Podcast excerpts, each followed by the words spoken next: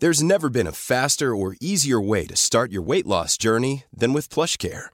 PlushCare accepts most insurance plans and gives you online access to board-certified physicians who can prescribe FDA-approved weight loss medications like Wegovy and Zepbound for those who qualify. Take charge of your health and speak with a board-certified physician about a weight loss plan that's right for you. Get started today at plushcare.com slash weight loss. That's plushcare.com slash weight loss. plushcare.com slash weight loss. Ryan Reynolds here from Mint Mobile. With the price of just about everything going up during inflation, we thought we'd bring our prices down. So to help us, we brought in a reverse auctioneer, which is apparently a thing. Mint Mobile unlimited premium wireless. Ready to get 30, 30, bit to get 30, bit to get 20, 20, 20, bit to get 20, 20, bit to get 15, 15, 15, 15 just 15 bucks a month. So, Give it a try at mintmobile.com slash switch. $45 upfront for three months plus taxes and fees. Promo for new customers for limited time. Unlimited more than 40 gigabytes per month. Slows. Full terms at mintmobile.com. Even when we're on a budget, we still deserve nice things. Quince is a place to scoop up stunning high-end goods for 50 to 80% less than similar brands. They have buttery soft cashmere sweaters starting at $50, luxurious Italian leather bags, and so much more. Plus, Quince only works with factories that use safe, ethical, and responsible manufacturing. Get the high-end goods you'll love without the high price tag with Quince. Go to quince.com slash style for free shipping and 365-day returns.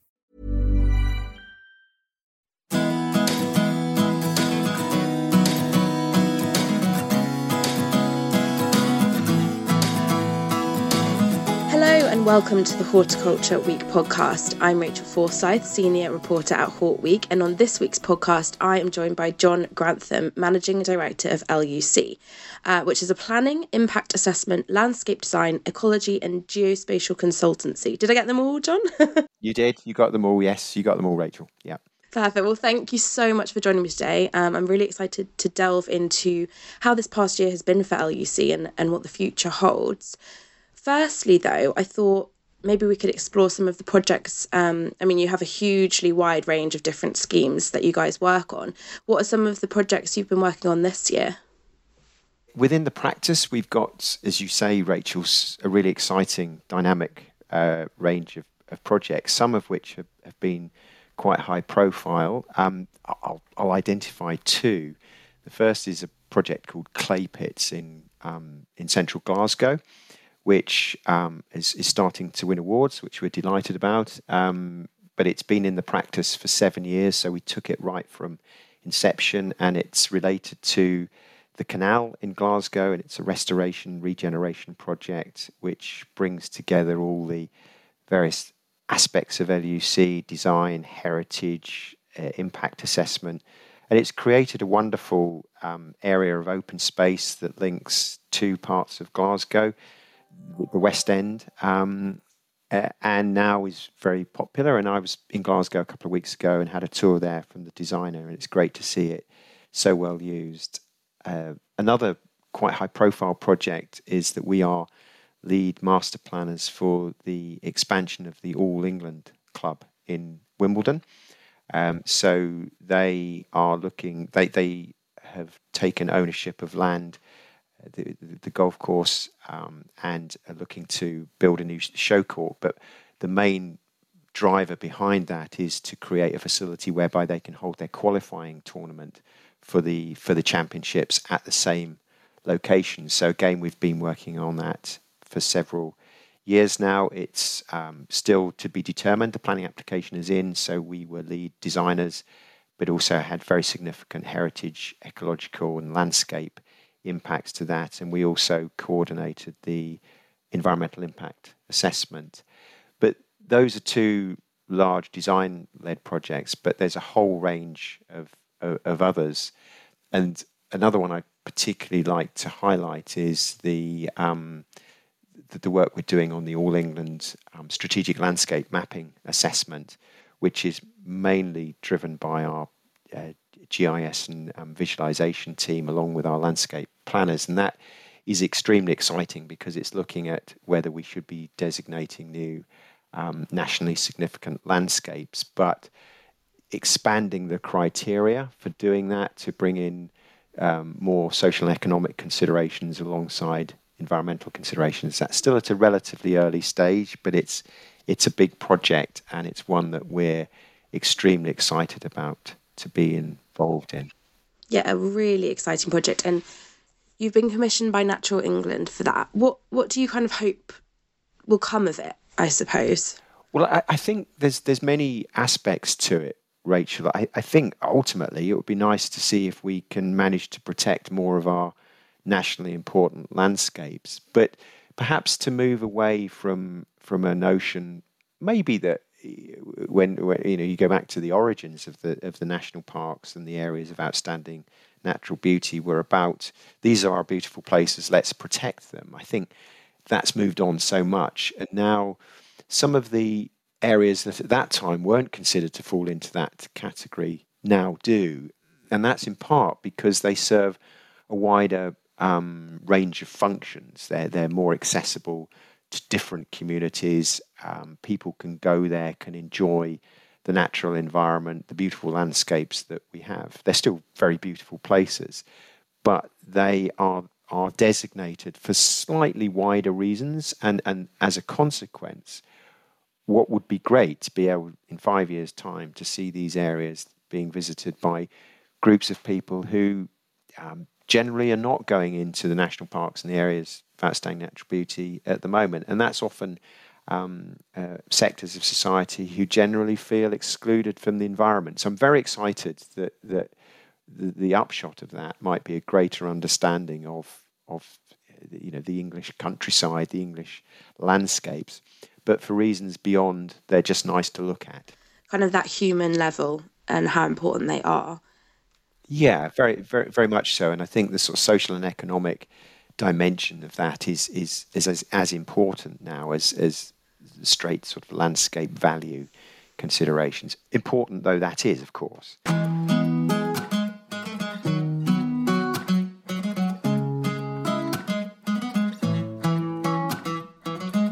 In in your projects that you do, um, your actual sort of design led projects is access to green space really important for you in those as well and making sure everyone in that area feels you know an ownership and um, kind of wants to use the spaces. Yeah i, I mean i think it's central rachel and, and, i can look back many many years. We, we we've been framework consultants to the royal parks for example in london for for decades. Um, and so many of those projects have been about increasing and improving access to the to the parks in London. And and now that's something we're doing nationally. We work a lot on green and blue infrastructure projects uh, for local authorities. So that's at the strategic level, looking at how they can be planned in, and and those get carried through eventually to something like clay pits, which I described at, at the start of, at the start of this discussion, where on the ground you create something that isn't intimidating, doesn't feel as though people are excluded, um, and so on. And uh, you see that in different parts of, of, of, the way we go about design. We're, we're, we're a leading designer for children's play space, for example. And one of my colleagues, uh, Jeanette Emery Wallace, who, who leads a team involved in that, she originally designed the Diana playground in Kensington. She did Tumbling Bay, which was the first legacy project on the Queen Elizabeth Park.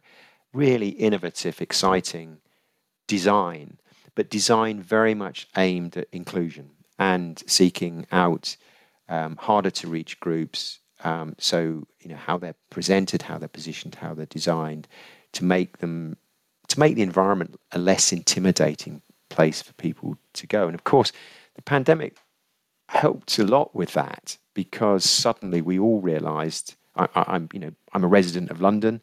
Um, London has got fantastic open spaces, fantastic parks, fantastic water corridors, and hey presto, we all discovered them again. And I think a lot of our work now is building on on that realization of of close to home, uh, the, the lovely places nearby, and creating more of them. Yeah, absolutely. And LUC has had a really successful year, not just um, with some of those projects you've spoken about, which have been hugely successful, but also financially. Why do you think it has been such a successful year for you guys? I think there are many aspects to that, um, Rachel, I think first and foremost, it's it's about you know the, the people at LUC, and it sounds a trite thing to say, but it's absolutely not. We in in consultancy services, you're a people business, and you need the best people, but you need people who are invested and committed. And I, I believe we've got that. There are nearly 270 of us now, so we've grown quite a bit in the last few years. Um, but crucial to that, I think, was at the at the start of 2020, indeed just before the pandemic kicked off, we became an employee ownership trust. Right. Yeah. Um, which effectively now everybody equally owns the company. That was a way of dealing with the previous ownership structure. We've always been employee owned, but it was in a handful of 30 odd shareholders.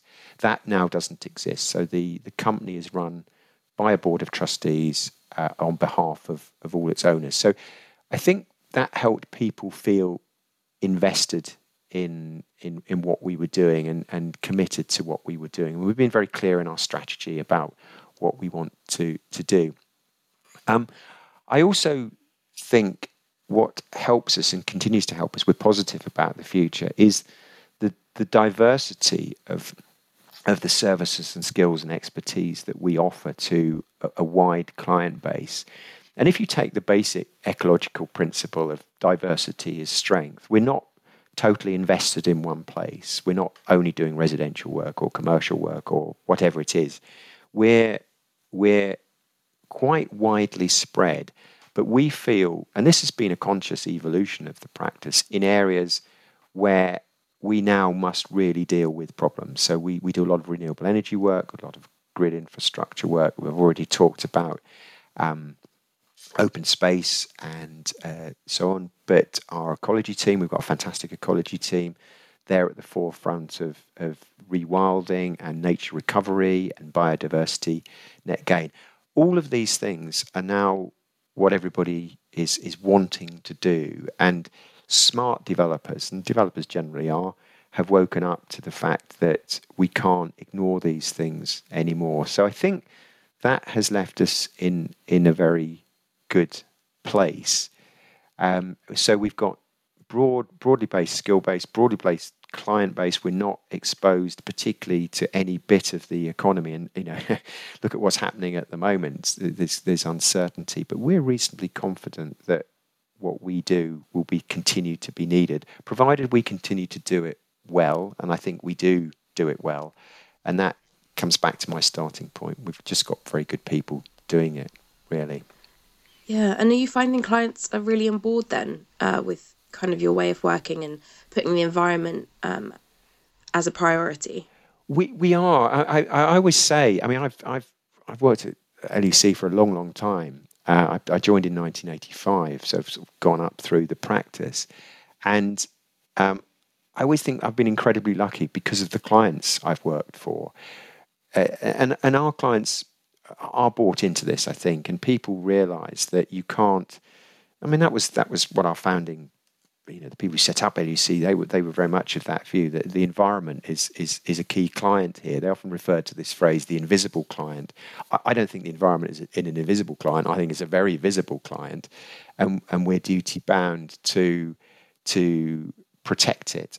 Um, but also, uh, before we shortened our name to LUC, it stood for Land Use Consultants, and, and land use is key there. We, we deal with land use change virtually in everything we do. And you can do land use change well, or you can do it not so well. Um, and there are many players in that. And clearly, a key player is a client who ultimately is paying the bill mm. um, and somebody who is investing. Um, but with particularly, I think there's been a seed change with things like uh, nature recovery. And an element of that has been driven by regulation with biodiversity net gain. But, but in a way, regulation tends to catch up um, good practice. And our, our clients are, are fully bought into that. And they can see that that's how you achieve, they can achieve what they want to achieve. So rather than battling with it, working with it. And that, that simple principle serves us well, I think.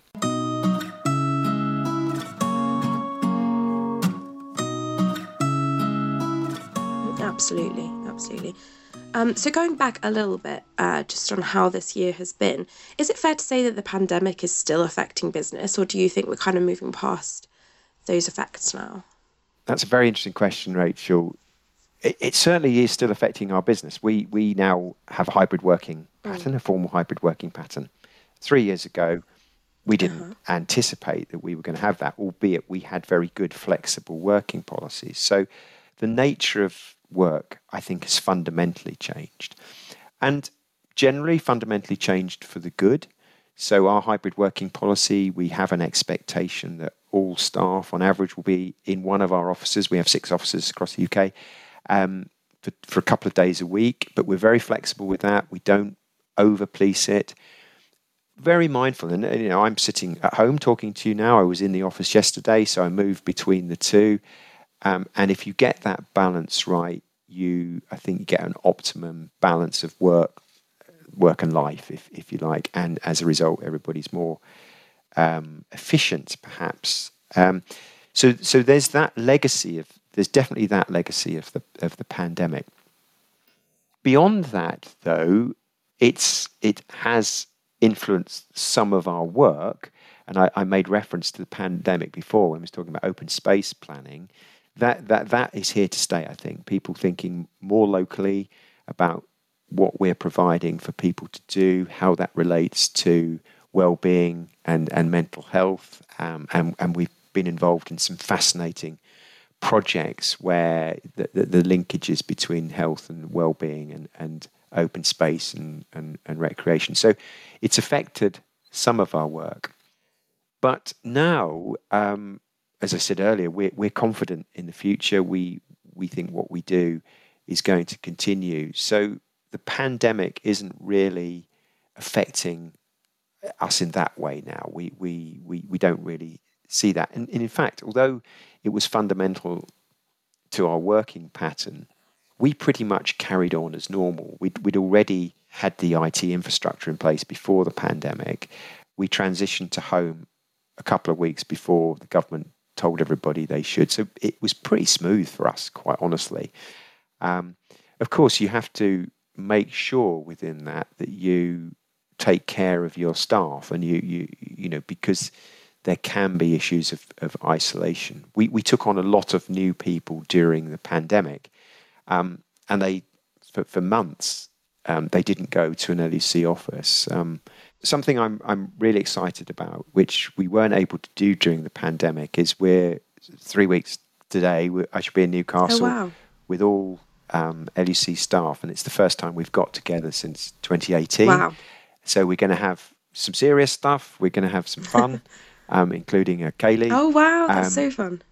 Yeah, it will be good. All, all of our do's always seem to end up with a ceilidh. I think that's the I, think that's the, the Celtic influence. and I'm not a great dancer. Um, oh, you don't have to be with a ceilidh, I don't think. Yeah, it, it's always good fun. But um, the main thing, though, the, the main reason we're doing it, and it is that we just want everybody to come together because a lot of people have joined the company in in the during the pandemic and the immediate aftermath of the pandemic and have only ever seen people on a screen. So it's an opportunity more than anything just to spend some time with one another. So there's quite a bit of downtime in there, just an opportunity to sit around, chat, have a walk, just get to know one another, really. Yeah, that sounds so fun. I mean, drop me the address and I might tag along. yeah, well, you'd be, you'd be very welcome. no. we, we, we're doing a couple of quite interesting things there, one of which we, um, well, it's something, if it's appropriate, I'd, I'd like to mention it. We, I, I talked earlier about the um, EOT, the Employee Ownership Trust. Mm-hmm. We, as part of that, um, no sooner had we set up the EOT, and of course the pandemic hit. So we started early 2020. We then had the pandemic, and that just took a lot of our attention. But we've now come back to really try and understand what active ownership means. You know, what, what does being an owner of a company really mean? And we've tried to capture that in a really exciting document, which is we've called a charter. And as as we sit, we're just about to, to sign off the final wording and design of that. And that is going to every member of staff before they arrive in Newcastle. And we're going to have one of the sessions talking about how we put the charter into operation. And really, all the charter does um, is it sets out how the owners want the company board to manage the company. What you know, where should our priorities be? What should we be doing? Maybe what we shouldn't be doing.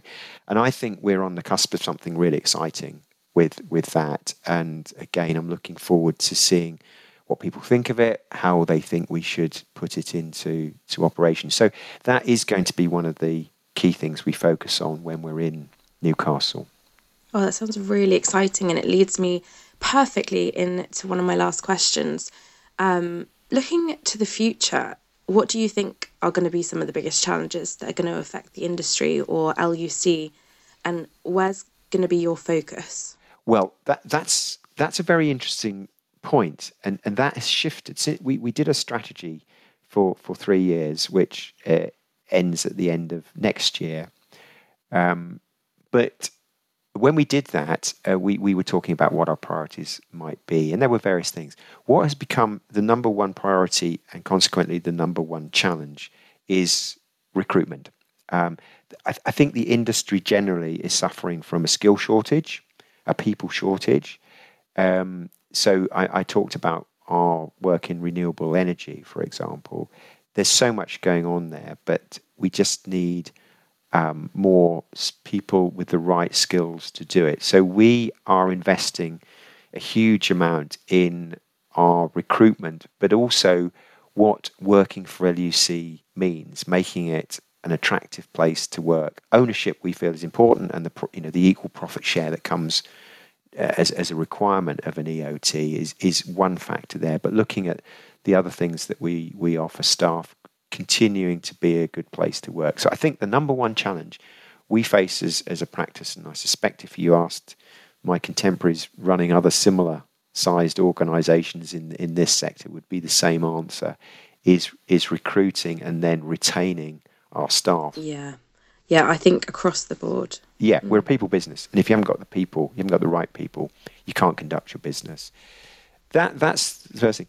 The second the second and, and, and an overriding priority of the business is is the role we play in tackling the climate and ecological crises that that that, that existential threat that, mm. that is real to all of us yeah. even the most skeptical of people believe that now perhaps with the one exception of Jacob Rees-Mogg but um, everybody knows that we've got to deal with this and we're doing that we're, we're doing it in two basic ways we, we a lot of our work is advising and guiding people on how to deal with climate issues, ecological issues, carbon management. We we have a carbon management specialist who's a, a relatively recent um, recruit to, oh, to practice, and, and that's going well.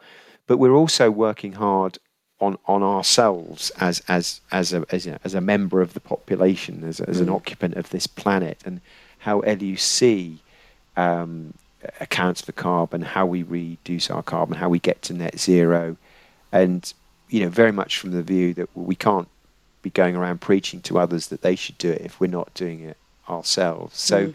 we're putting in place uh, an ever greater number of measures to reduce our carbon footprint to make sure that we're doing the right the right things, um, and we feel that is fundamental to running I think, a stable and, and um, positive business.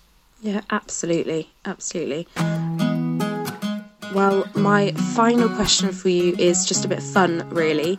Uh, we always ask our guests what plant they would take to a desert island. So, what plant are you taking with you, John? What plant? Uh, well, it wouldn't survive, sadly, but my, my favourite tree is an oak tree. I, I love oak trees. Oh, yeah. I, I'm I, have got various pots. If I look out of my window with oak trees growing, and if you can indulge me a little bit, I'm a great um, music fan, and I was at the Green Man Festival. Oh, lovely! Um, a, a, couple of months ago in the in wonderful setting in the Brecon Beacons, just as the acorns were falling. So I gathered up some oak, uh, some acorns from a Green Man, and they're planting in the garden. So hopefully um, if we were to talk again in, in, a year, I'd have some oak saplings, but I know they wouldn't survive on a desert island. No, it's your dream desert island, so you take whatever you want. Um, I think that's a great choice. Yeah. Well, thank you so much, John, for joining us. It's been really interesting to hear more about LUC. It's a pleasure. We really look forward to um, the landscape mapping assessment as that sort of comes out in the next few years. I'm Rachel Forsyth, and this has been the Horticulture Week podcast. Make sure you never miss one. Subscribe or follow Horticulture Week podcast via Apple Podcasts, Spotify, Google Podcasts, or your preferred podcast platform. If you are interested in producing a podcast with Horticulture Week, email us at hortweek at haymarket.com. Huge thank you again to John, and goodbye for now.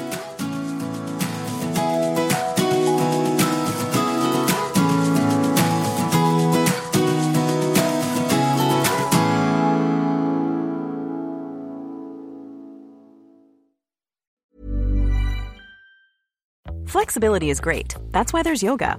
Flexibility for your insurance coverage is great too. That's why there's United Healthcare Insurance Plans.